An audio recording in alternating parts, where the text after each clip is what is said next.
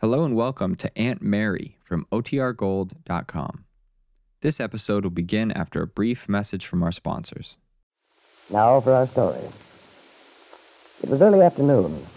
Cutting across the courthouse square on his way to see his attorney, Angus McKillop, Bill Meade had noticed an expensive perambulator which contained a very lovely baby, attended by a neatly dressed, dark-haired young woman.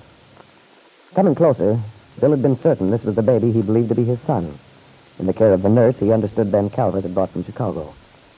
He'd stopped and introduced himself.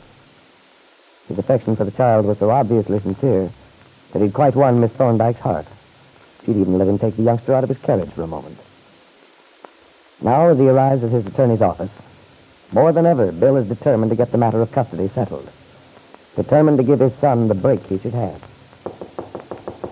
Hello, hello. The door is locked. Hello, Mr. McKillop. Oh, it's you, lad. Well, don't stand in that doorway like a ghost without a home. Come in, come in. Okay. Yeah, now sit here, where I can see you without twisting my neck. Thanks. Hey, what are you thanking me for? It didn't cost anything. hey, so you're in a merry frame of mind, are you? And the last time we met, you're as pale as Sir James when he met the Black Knight. Who? Don't tell me you know nothing of Scotch history. I'm afraid I'm pretty ignorant on the subject. If you are, you're the loser. Yeah, I guess I ought to read up on it. I do seem to remember something about a fellow named Bruce. I should hope so. One of the bravest kings the Scots ever had. The Battle of Bannockburn. Ah, there was a battle for you. 100,000 men against 30,000 Scots, and the 30,000 drove them out of Scotland. Hey, that must have been quite a fight. What sort of weapons did they use in those days? Bows and arrows, as good a weapon as a man needs for a clean fight. Bombs and tanks, uh, nonsense. Eh, well, lad, what's on your mind? Speak up. Oh, uh, well, um, I, I thought I'd better have another talk with you, Mr. McKillop. Eh, talk, then. I'm listening. Well, several things have changed since I saw you last. You remember I was hoping then that if I showed Kit, my wife, that I was on the level about getting the divorce. Well, I sort of thought maybe she'd go ahead and get one herself. It would have been easier that way. Uh, what happened? She refused. Eh, I thought she would. You did? Of course. I've known the girl's father since she was a wee babe. Ben Calvert was born to make trouble from the first breath he drew. He put her up to it, without a doubt. Yeah, you've certainly got the picture right, Mr. McKillop. In spite of how Kit feels, I think she might have been willing to listen to reason. Except for her father. Oh, he was furious when I turned down the proposition he made me. What proposition was that?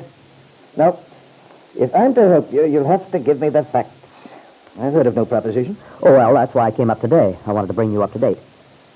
Uh, the idea is Mr. Calvert offered me a choice, a, a quiet divorce. He said Kit would go away and get one if I made no attempt to get custody of my child. But if I tried to get the baby, well, the Kit would contest the divorce. He said he'd fight with every weapon he had. every weapon, eh? Now, that sounds bad, my boy. Yeah, well, I, I realize it might be quite a battle. Lad, the Battle of Bannockburn will look like a party for the children if Ben Calvert decides to use every weapon as he threatens to. He's got money, position, no conscience. Uh, nobody knows that better than I do. And he'll do what he says if I know him, which I do, worse luck. Yeah, that's what has me worried. Unless the fact that he made that offer means something. Yeah, it's a strange thing, come to think of it. Strange, Mr. McKillop? Yes. An odd business indeed. When Ben Calvert gets to the point of making proposals and suggesting terms. Yeah, that's the way it seemed to me. I couldn't figure out why he did it. Of course, he's bound and determined to keep the baby at any cost, but Uh, that may be. But it's not like the old skinflint to offer one thing in exchange for another. He's a man to grab with both hands. Puzzles me. There's something behind it, all right. I'd like to know what it is. yeah, so would I. Eh, not that it uh, alters the essential facts, however. But it must alter them somehow. Look, Mr. McKillop, Mr. Calvert as much as offered me a bribe, provided I drop any attempt to get custody of my own son.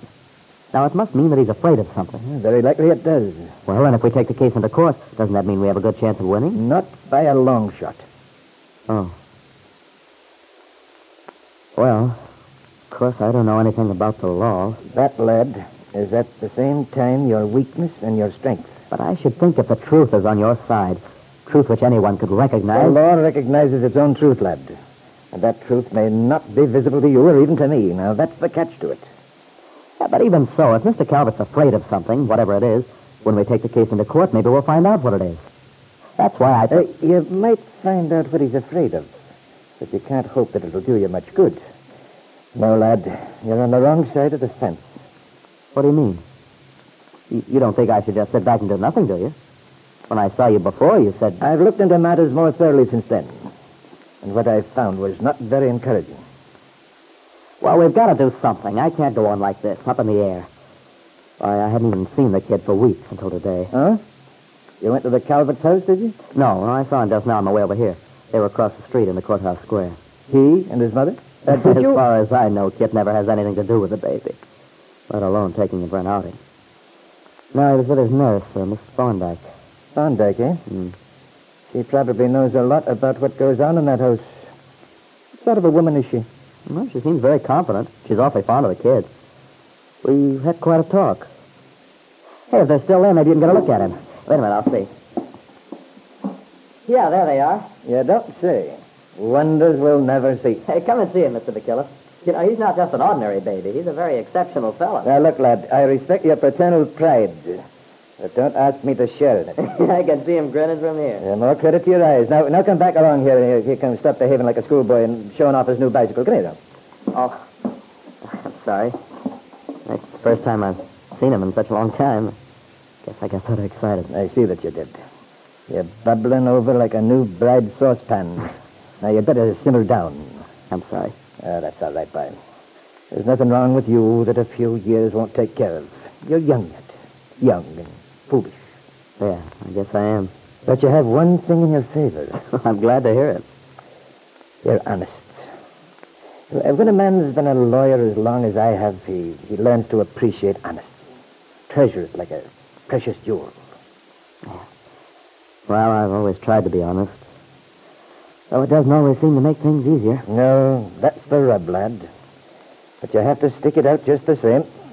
The world, especially the world of the law, is a strange one, full of uncertainties. That's where the danger lurks.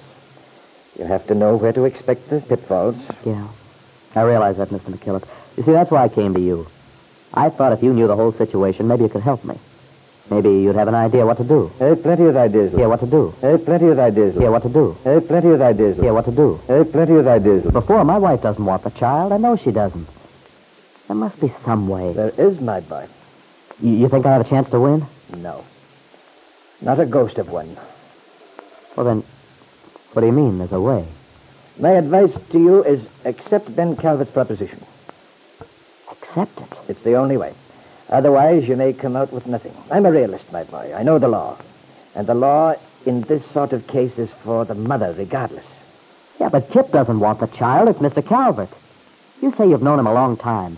Well, you ought to I've know. known him, yes. and I know what he is. Well, then, if you had a child, would you want him brought up in that house? Brought up by Ben Calvert? Uh, that's a foolish question, lad. Well, don't you think I have any chance? I'm afraid you haven't. Not a ghost of one. You haven't sufficient grounds to win against a contested divorce. And as for getting your baby, no, lad.